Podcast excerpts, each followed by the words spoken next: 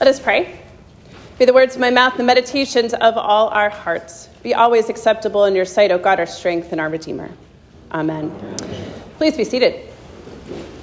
This morning, I want to highlight just a few things that I hope that you will take away from this instructed Eucharist.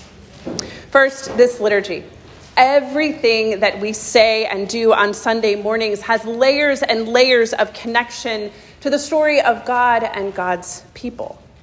Humans are narrative people. We create stories, we remember in stories, we learn from stories, and no story happens in isolation. On Sunday mornings, we come together and go to great lengths to remember and retell our collective story. And the implied thing for us to do there is then to think about how this story connects to our stories. It is a story that is connected to both history and to the future. More specifically, it is, a, it is a story that is connected with those of Jewish faith, those who were Gentiles, and those who proclaimed no faith at all. It's not just about us, it's about all of God's people.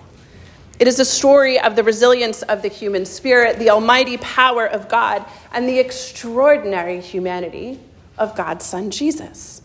It is both a story of the best and worst efforts of humanity, especially as borne out in the church. Ultimately, it is the hopeful story of the ways in which God's grace is big enough to hold the entirety of the story.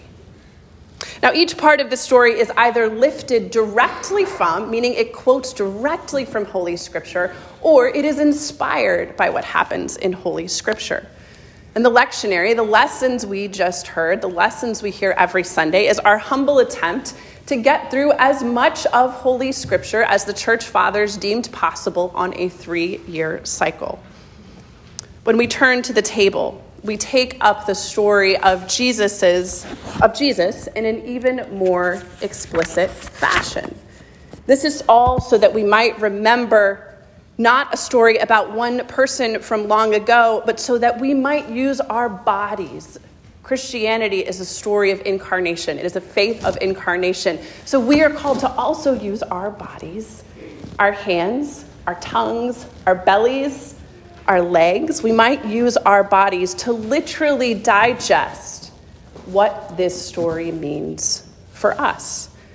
When shared in narrative form, the intention is that we might do better than simply hearing the words. Rather, that we help this most important story of all time to come alive.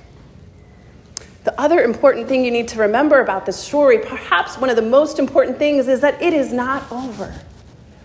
The story is not over.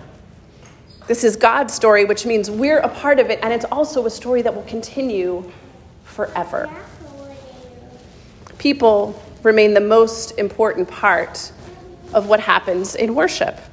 Scripture is there and will remain in that book in the pew no matter what. But what each of you bring into the room with you this morning is what makes our worship come alive. Liturgy is the fancy word for what happens when we come together to worship, but the translation of liturgy is the work of the people. You hear me? The liturgy can't happen without the people.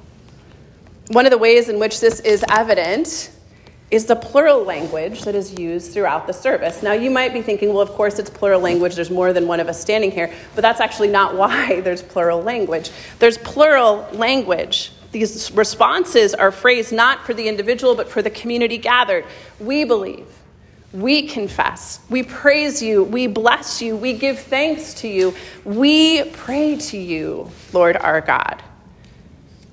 Our theology is embedded in the language. Our theology is embedded in what we're saying. We believe in the power of the community. And no matter what you bring in, in, in here with you on Sunday morning or to any prayer service, there's space for your voice or your silence. There is space for your joy or your anger. There is space for your confusion or your clarity or anything in between on the spectrum. We need all of it.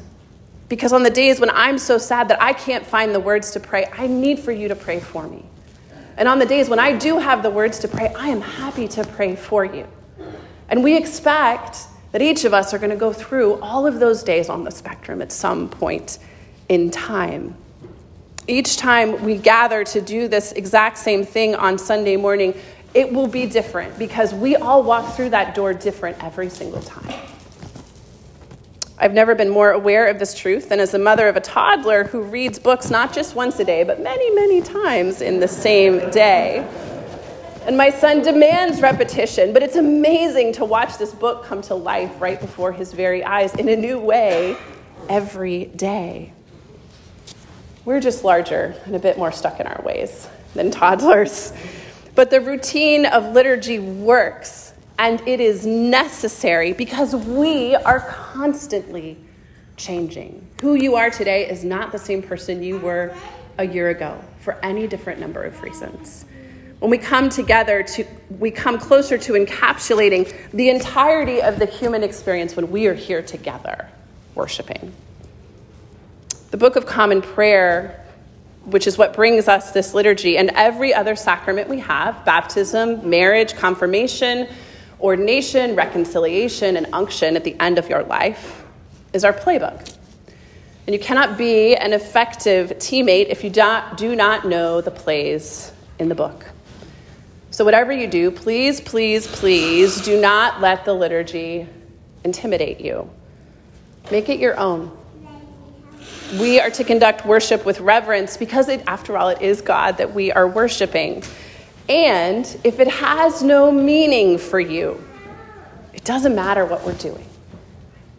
So, what I'd like for you to think about this morning and to take with you is I would like to challenge you to reverently interrogate, to reverently interrogate this story and the liturgy so that it takes root not just in your head, but in your heart and in your bones. What we have is an opportunity to embody the story that God has gifted us with. Reverently interrogate this story and this liturgy so that it takes root not just in your head, but in your heart and in your bones. The story is meant for each of you, but it also requires everything of you to come alive. Amen.